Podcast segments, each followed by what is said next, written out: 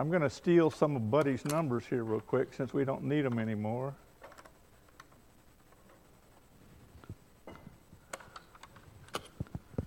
I want to show the impact of sickness.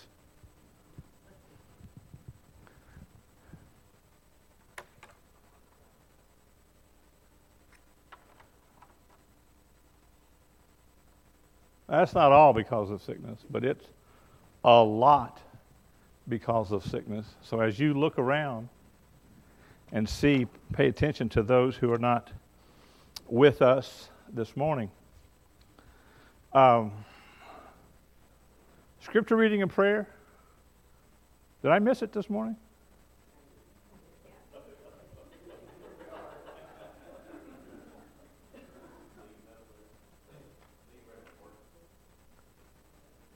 Where was I? Oh, I guess maybe I was checking the roll. That's okay. My bad. I'm going to think, man, I, now how am I going to set the tune without any? So you, you got the scripture, okay? All right. A lot of absence, a lot of sickness. We're studying in our series, God is with us, developing a relationship with God. If you haven't been here for all of it, let me review quickly.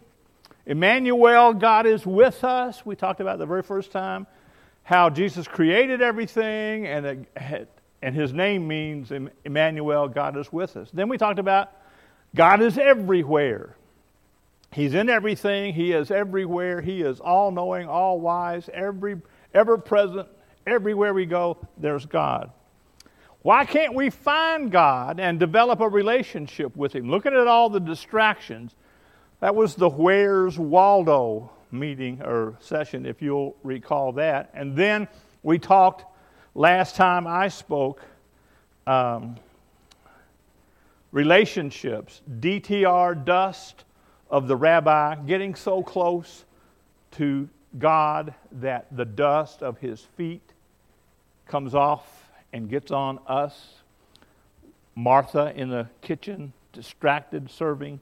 Mary at the feet of Jesus, listening to, choosing that portion which was more important. The screen shows the topic today the greatest moment of your life. When was it? What is it? Where were you? What were you doing? Now, for a lot of us, it would be a common thing. We would say, oh, the day I got married, the day my this and this and this child was born, the day we moved into our house that we've been saving for for years, the job that I always wanted that I got, or the location, or whatever it might be. Those might be the things that we would classify the greatest moment in, in our lives. Maybe. Derek, when you bowled that first 300, was that a great moment? Something that he had wanted for so long, striven for for so long, finally achieved. It was a great moment. The day I walked up on the green at the uh, 18th hole at the Hurstbourne Country Club and I knew that I'd hit a good shot that was very, very close to the pin, and there was not a ball on the green while I was sitting looking at from the cart to the green was a great moment. That walk from the cart, I looked around, I couldn't find the ball anywhere, except maybe it's in the hole. Could it be? Oh, yes, there it is. A hole in one. It's luck. Yeah, I know. It's not like uh, Derek's 300 where you got to do it 12 times in a row, you know. A little luck, good shot, but you know, it's got to have all the right bounces and so forth. Labor Day, Nita's birthday, 2018, my brother and I are playing golf at Henry County. We're on a par three, and he scores a hole in one. I was happy for him. Oh, I was, was excited. It, it, was a, it was a great moment. There will be, let us accept, there will, we talked about rainbow days. There will be some great moments, have been some great moments in your life. There will be in the future some great moments in your life. Some will be different. Who here has rolled a 300 perfect game? Hmm. Only one. Hmm. Who here has had a hole in one? Hmm. Lee Mivelez, you've had a hole in one? Now we're not talking putt putt now. We're talking.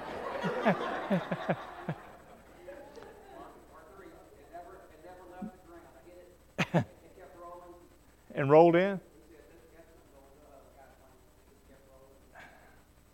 See, that just goes to show you that, you know, you don't have to be an excellent golfer to, to and I'm not saying Lee's not an excellent golfer. Boy, was that backhanded or what? The description of this shot was I hit it on the ground and it rolled and it rolled and it rolled and it rolled and it rolled and it, and it went in. Okay, so, you know, but the guy said something to me the other day that, that makes perfectly sense. When I said, ah, oh, that was just luck, he said, well, you aimed to hit it in the hole when you stood at the tee, right? I mean, that was your objective. So, regardless of how it gets there, that was your aim. So, whether it's a little luck or not, it's it's a hole in one. All right, so if we went around the room and we asked everybody, what is your greatest moment? Uh, you know, some would be shared, some would be different, unique things. Unique to your skill level or unique to your interest or those kind of things. But you know how you remember those moments? How do you remember those moments? How do you remember your 300, your first 300? Did you save anything from it? You keep He can go back to that date and time, probably tell you the day it was, the year it was, the time it was, the bowling alley it was, what lane number he was on. Pretty much, yeah. These great moments are all in the past. They're all in the past, they're history. The greatest moment you have in your life right now.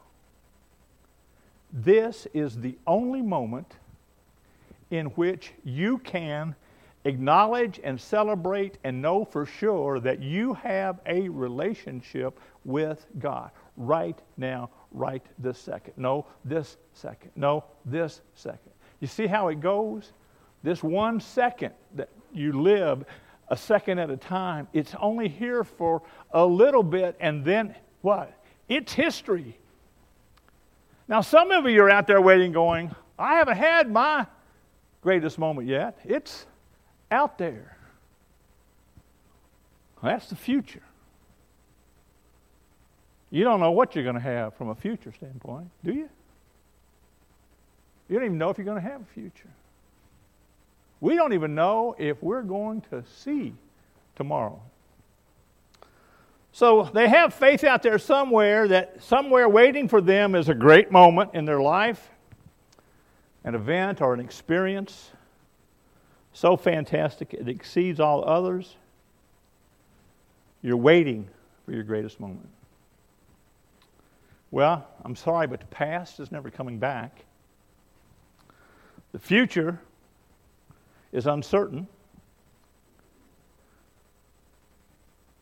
We're, celebra- we're getting ready to celebrate a 50th high school reunion for the Fern Creek graduates of the class of 1969.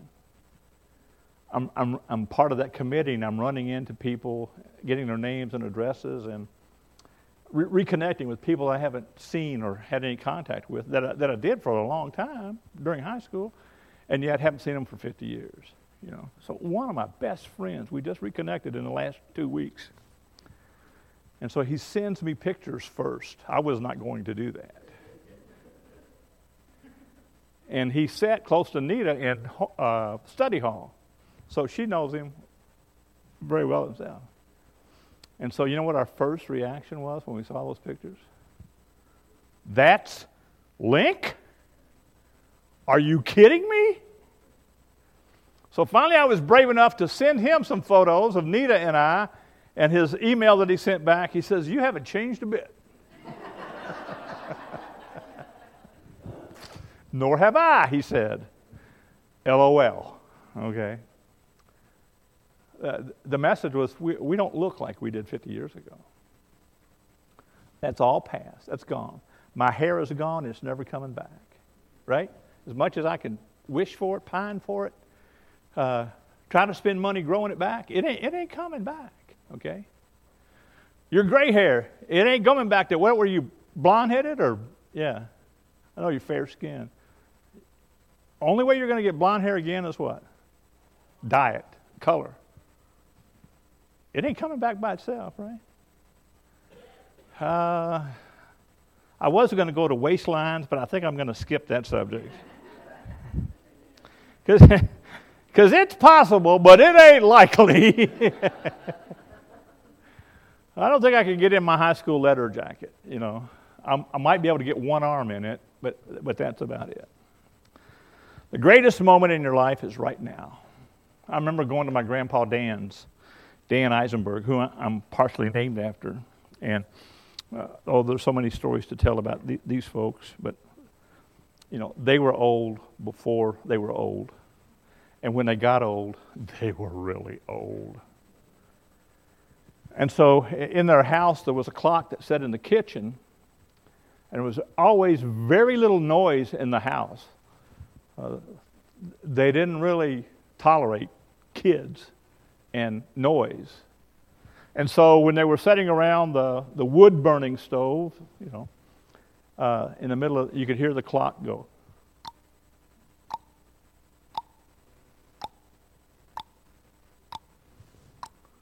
Life was just passing by. Now I wish I had that clock because I could I could probably you know buy a nice couple of suits of clothes with that clock if I had it now. But time would just pass. That's the way it goes, second by second. Let's look at Scripture. This is the day that the Lord has made. Let us rejoice and be glad in it. What did he say? Yesterday? Mm-mm. Tomorrow? Mm-mm. What did he say? Today. This is the day that the Lord has made. Let us rejoice. Let's live in today for a while. While the seconds are ticking by.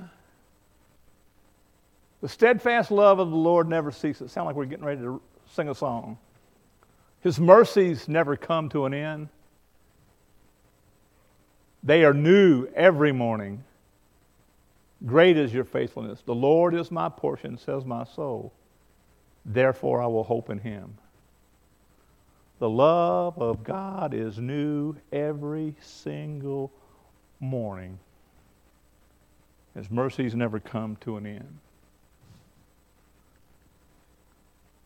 Ephesians 5, Paul writes, Look carefully then how you walk, which is a metaphor for living, not just your steps not as the unwise, but as wise, making the best use of the time because the days are evil. Paul doesn't want us wasting our time. Paul doesn't want us thinking about the future. He doesn't want us living in the past. He wants us, as God's Word continues to teach us over and over and over again, live in the moment. The greatest moment of your life is today. Now, I want to introduce you the single most dangerous word in the English language. And it's not a four letter word, although those, those are dangerous, but. We turn our story to the Old Testament, back in Exodus. The Israelites are in slavery. They've been there 400 years. They're being oppressed by the Egyptians. They're slaves. And they're crying out to the Lord for their anguish and where they're at, so forth and so on. God chooses Moses for whatever reason. He chose Moses and says, Moses, I'm going to send you to Pharaoh, and you're going to argue on my behalf for the children of Israel in front of Pharaoh. We talked about it this morning in class. It, it, it never goes away, that, that thought process of Moses not feeling he was significant enough or good enough to go before Pharaoh and plead Israelites' case. So, very simply put, I'm not trying to uh, reduce the story or make it significant, but for, for time, he goes to Pharaoh. Pharaoh says, nah, I'm not going to do it. I'm not going to let them go. They're my labor force. They're building our bricks so that we can expand Egypt. And they're cheap labor, and I'm not giving up on them.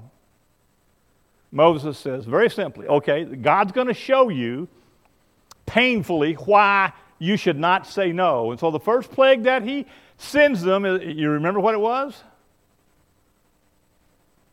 Blood. Turn the Nile River to blood. Turn their canals, their ponds, their lakes. They had to dig in the ground beside of the Nile River to try to get down to the water table to find some water that wasn't hadn't been turned into blood. And yeah, oh by the way, the, the sorcerers or the magicians in Egypt were able to do the same thing, so it just hardened Pharaoh's heart all the more to not let the Israelites go. Now, for seven days, they had no water other than what they dug alongside the Nile, and it killed everything in the Nile. All the fish, all the gators, all of this, all of that. And when Moses came before Pharaoh, and because the magicians had turned other water into blood, Pharaoh says, What? Nope, can't go. Can't go. As you said, Moses said. What was the second plague? Anybody remember? Frogs. Frogs. Frogs and frogs and frogs and frogs and frogs in their ovens, in their refrigerators, in their dishwashers, in their beds in their garbage disposals. When they went to the bathroom, they had to rake the seat off to get the frogs out of the way. Frogs, frogs, and more frogs. Well, they've just had seven days of bloody water that killed all the fish. And I don't know what they'd done with them. I, I know that later on they heap up the frogs. But Moses goes to Pharaoh and says, Pharaoh, what do you think? Well, would you plead for the Lord, to the Lord, to get rid of the frogs? Because, you know, and oh, by the way, the magicians did the same thing. They made frogs. Now, I don't know why they would when they had more than they could handle. They were everywhere. I know the Pharaoh's cook when he fixed him breakfast in the morning, said, Okay, Pharaoh, what would you like with your eggs? How about some frog legs? You know, we, we, we got enough of those that, that we, we, can, we can spare some. He says, No, I won't let the Israelites go. Plead with the Lord to let them go, uh, to let Pharaoh have, let the Israelites go. Pharaoh says, Tomorrow the most dangerous word in the English language. Moses said to Pharaoh, Be pleased to command me when I'm to plead for you and for your servants and for your people, that the frogs be cut off from you and your houses and be left only in the Nile. And he, Pharaoh, said, Tomorrow. Moses said, Be it as you say, so that you may know that there is no one like the Lord our God. Pharaoh is saying to Moses, Plead to the Lord that our, we can be relieved from this plague of the frogs. You tell me when, Pharaoh. And Pharaoh says, ah, These frogs not so bad. You don't have to get rid of them right now. Man, if it'd been me, I'd have been, get them out of here. Get them out of here right now. How about before you leave, get rid of the frogs? But no, Pharaoh says, Nah, we, we, can handle the frogs one more time. One more night, we can sleep with a bed full of frogs. It's not, not a problem. Tomorrow. And here we are today, thinking about tomorrow. It's irrational to think like that and to continue living in the mud and the muck and the smell of dead fish and frogs and bloody water. It's irrational to keep behavior patterns that destroy our lives, and yet here we are living in this muck and mud, the smell of dead fish and frogs in our lives and our relationships. And we can get out of these messes by having a relationship with God, and we choose to say, Tomorrow, I'll have another night sleeping with frogs. Not a problem. Just wait till tomorrow. When God says the greatest moment in your life is not in the past, it's not tomorrow, but it's right now. Hebrews chapter 3.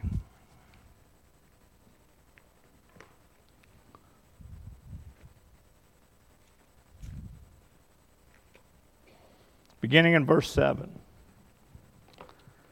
Therefore, as the Holy Spirit says today, if you hear his voice, do not harden your hearts as in the rebellion on the day of testing in the wilderness, where your fathers put me to test and saw my works for 40 years. Therefore, I was provoked with that generation and said, They always go astray in their heart. They've not known my ways. As I swore in my wrath, they shall not enter my rest.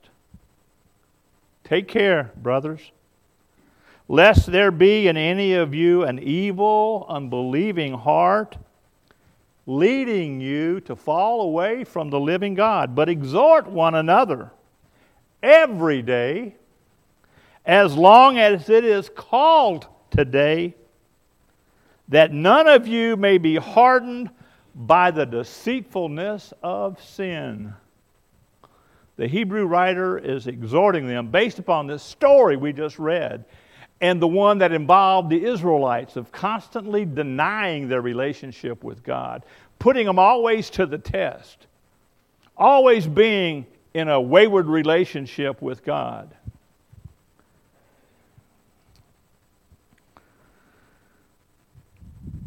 Exhort one another while it is called today. Right this moment, this great life.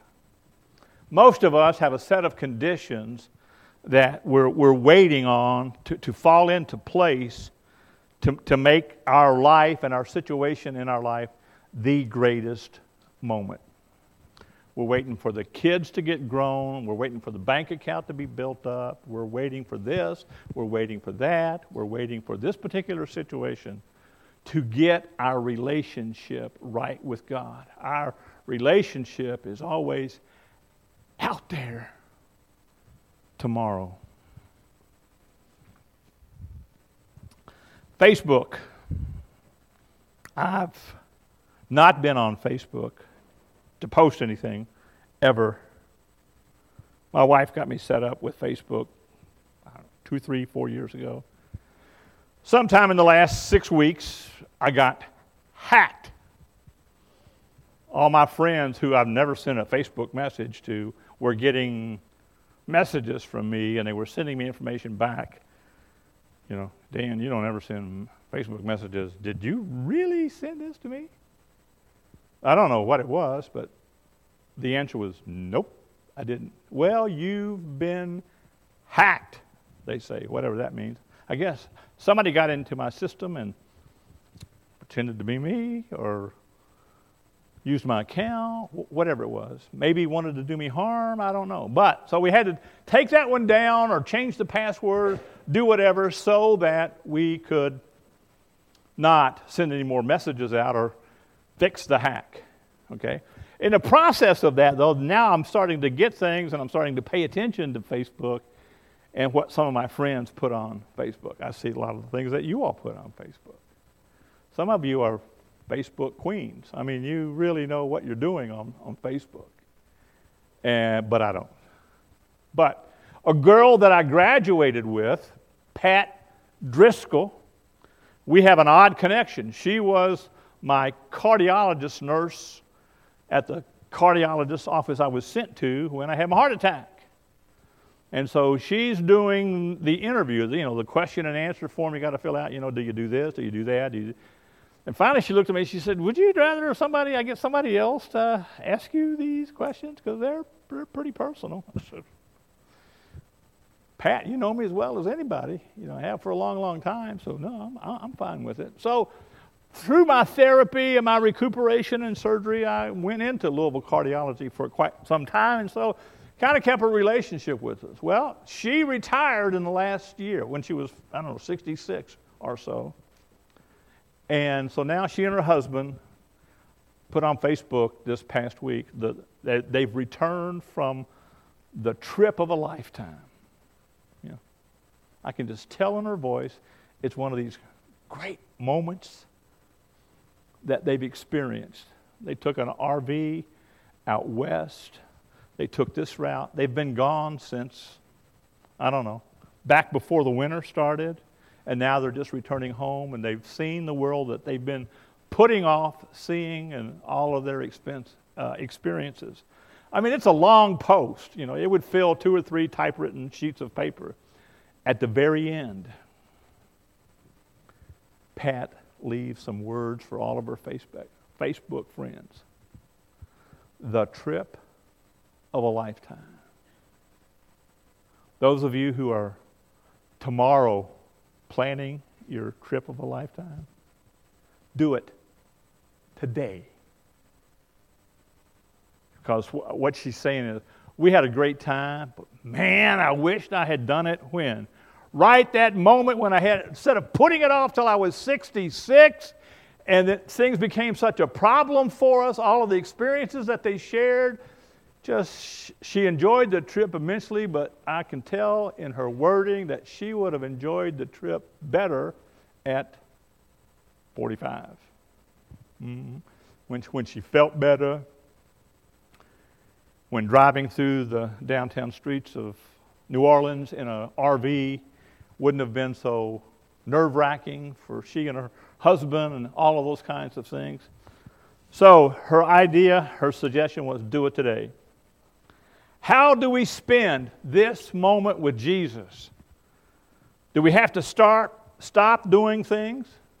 Well, uh, maybe we might have to, but really it's just that we have to learn to do things in a new way. Simple things. Things that we do every day. The first task is to go to sleep. I know that may sound strange. Go to sleep. God has made the sleep portion of cycle for us and our benefits for our good. And we are so sleep deprived that it's affecting our lives and it's affecting our relationship with God. And I will stand up here and tell you I am the first one in line when it comes to sleep deprivation. I've lived my life sleep deprived. I've burned the candle at both ends. I've stayed up till midnight, one o'clock, and, and cranked the alarm up at six and done it for years and years and years and years thinking I was cramming more in, and now here I am, and I'm paying the price for it.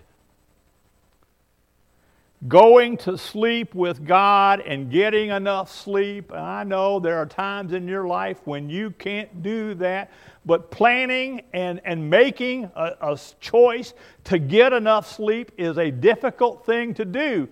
It's still difficult for me and Nita to do because there's so many things that we want to do.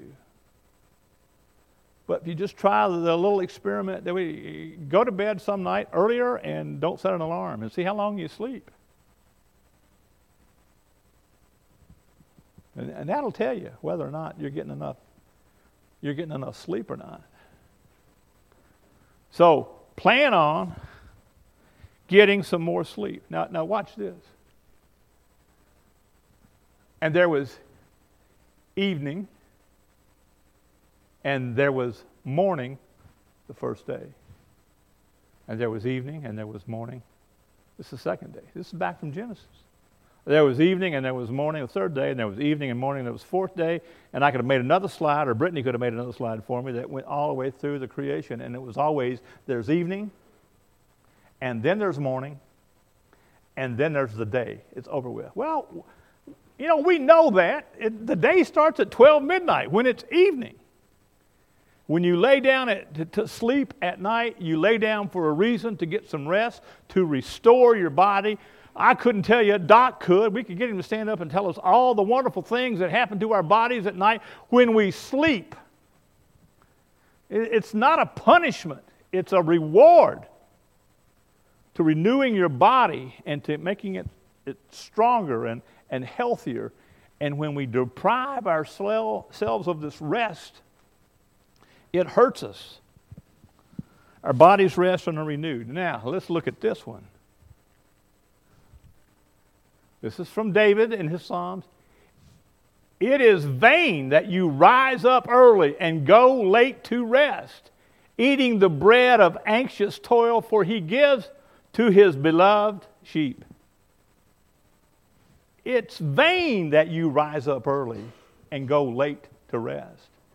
David says, You're fooling yourself if you think you can shortcut the sleep cycle. Yeah, you, you have to do it for a night, that's fine. But if you do it on a continual basis, like most of us do, you're affecting your health and you're affecting your ability to have a good relationship with God. Our culture is sleep deprived. I've admitted I've spent most of it.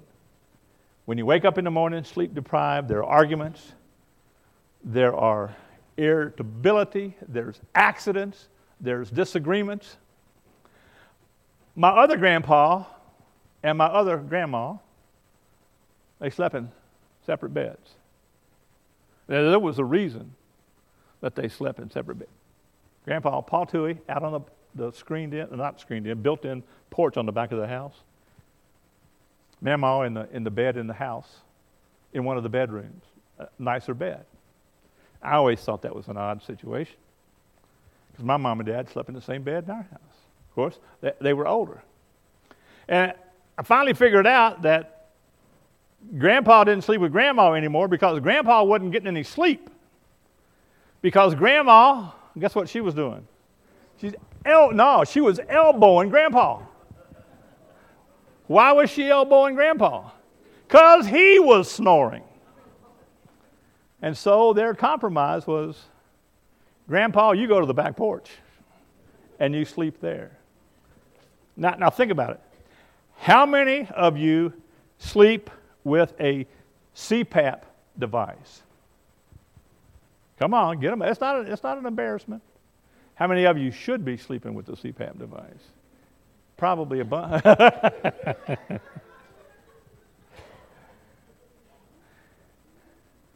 How long has the sleep study stuff been? I, I, said in my sermon notes, 30 years ago it started. Is that, is that about right? Okay. You never heard of a sleep study or a sleep doctor 30 years ago. You never heard of CPAPs 30 years ago, did you? Yeah, and I know they're uncomfortable, they're aggravating. My wife complains about mine leaking air or doing all kinds of things, but, you know. People also died in their sleep a long time ago when they didn't have CPAPs, too, folks. If, if you know, just go look at and read. That's why people at 60 well, he died in his sleep last night because he, he had a heart attack. And it was because of complications of his sleep apnea. Sleep is a vital, vital, important, it's a God given blessing, and we need to recognize that and utilize. We'll feel better if we get some sleep. Remember the disciples? They were always sleep deprived, weren't they?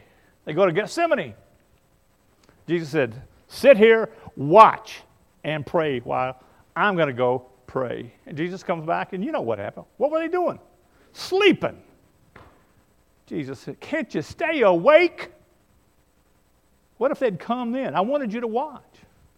On the converse of that, they're out in the middle of the boat, and Jesus is all curled up, and he's snoozing.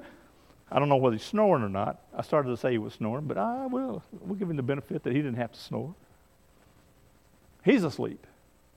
And the disciples and the apostles, they're all panicked. Why? Man, it's storm brewing. The boat, it's rocking and it's rolling and it's, it could go down. And they nudging Jesus and waking him up, saying, Hey, man, how can you sleep at a time like this? We're scared to death. And what does Jesus do? Ah, peace. Be still. Calm down. You guys, you got no faith, you know. So, sleep deprivation is one of those things. Waking up with God in the morning. I appreciate what Dan Dexter said in his prayer this morning because that is an, a good objective and goal to give God the first part of our day, the, the new day. But, you know, let's think about the day doesn't start when the alarm goes off, when the sun rises, when the coffee pot clicks on and, and comes to brewing and the shops start to open up where you can go get a cup of coffee at Starbucks and uh, a donut and all that kind of thing. It, it starts in, in the evening. And when we wake up, you know, we, we say that there's morning people and there's not morning people. yeah. Man, th- those people that wake up cheery and rosy immediately when they open their eyes, they just make me sick. Yeah. Uh, uh, most of us, when we are sleeping and we wake up from that sleep, we are in a, a state of semi consciousness. We are drugged heavy because we've been in a, in a deep sleep, you know. And so, the most of us, uh, we, I, I've even seen people with t shirts that says, Don't say anything to me before coffee you know. It's just that's that's how some people are. But we, we, we put pressure on ourselves early in the morning because that, that's what we're taught. That, you know, give God the first fruits. But the first fruits of the day are not at 6 and 7, 8 o'clock. They're at night in preparation to go to bed. Waking up is a blessing. And, and yeah, and, and, if, if we are, uh, have a difficult time, if we're sick and tired and tired when we get up and we try to give God our blessing that particular moment, don't you think God's probably sick and tired of us doing it that way? I might, you might think. So the idea is maybe, maybe we give God, if we're cheery enough, okay, fine. But maybe we give God the best part of the day. If you're tired of forcing it, God is tired of your forcing it. Give God the best part of your day. Just try to find three, uh, a minute to do three choice things. One is acknowledge that, that you are dependent upon God, that you don't have the strength and or the power to do much without God. That's what God appreciates your humbleness. You're saying, God, you are the reason I'm here. You are the one that has given me life. You sustain me. I'm thankful to you for your, your gift of support. I don't have enough strength or power on my own. I'm going to depend on you today, not tomorrow, not in the past, but right now, in this moment. Share your concerns about today. Most of us share our concerns about the next week or the next month or the future. When all we've got, the greatest moment we've got, is right now, today. And so we ought to be asking God, God, take care of me Take care of my concerns. These are my concerns for today. I just want to get through today. Whatever problem you've got, whatever issues facing you, work it out with God, talk it out with God in the course of your day. And then finally, ask God to walk with you this day. Don't worry about he, whether he walked with you in days past. Don't worry about whether he's going to walk with you in the future. God, walk with me today. David says, Oh Lord, in the morning you hear my voice. In the morning I prepare a sacrifice for you. And then I do this. And then I watch. David says, I turn it over to you. I talk to you in the morning. I sacrifice to you in the morning. And then I watch and see, God, what you're going to do. So, the greatest moment in our life, not a past moment. Hole in ones are great, 300 games are great. Achieving your greatest moment is great, but your greatest moment, my greatest moment, is right here today, right now. As the clock ticks,